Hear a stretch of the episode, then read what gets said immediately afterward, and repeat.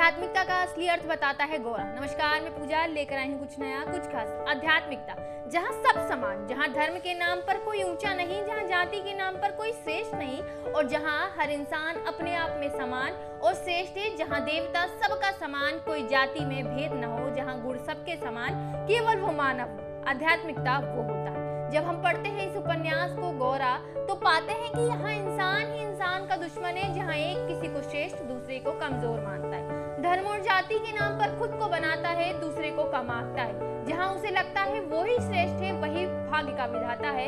ऐसे समय में गोरा पर इंसान एक नया दर्शन पाता है कि हिंदू न मुस्लिम न सिख, ईसाई सब है बराबर, सब आपस में भाई। न हिंदू न मुस्लिम न सिख, ईसाई सब है आपस में भाई भाई। जब पढ़ते हैं, गौरा तो पाते हैं कि आध्यात्मिकता का मतलब जहाँ सबका एक गुरु, सबका भगवान, जहाँ ऊँचा ना नीचा कोई सब है समान यह आध्यात्मिकता बताता है। जब धर्म की आड़ पर अन्याय होने लगे, जब एक को श्रेष्ठ दूसरे को कम समझने लगे, और जब इंसान ही इंसान का दुश्मन हो जाए, ऐसे समय में आध्यात्मिकता को पढ़ना और भी ज़रूरी हो जाता है। समझना ज़रूरी हो जाता है कि न तेरा, न मेरा, ये सब का है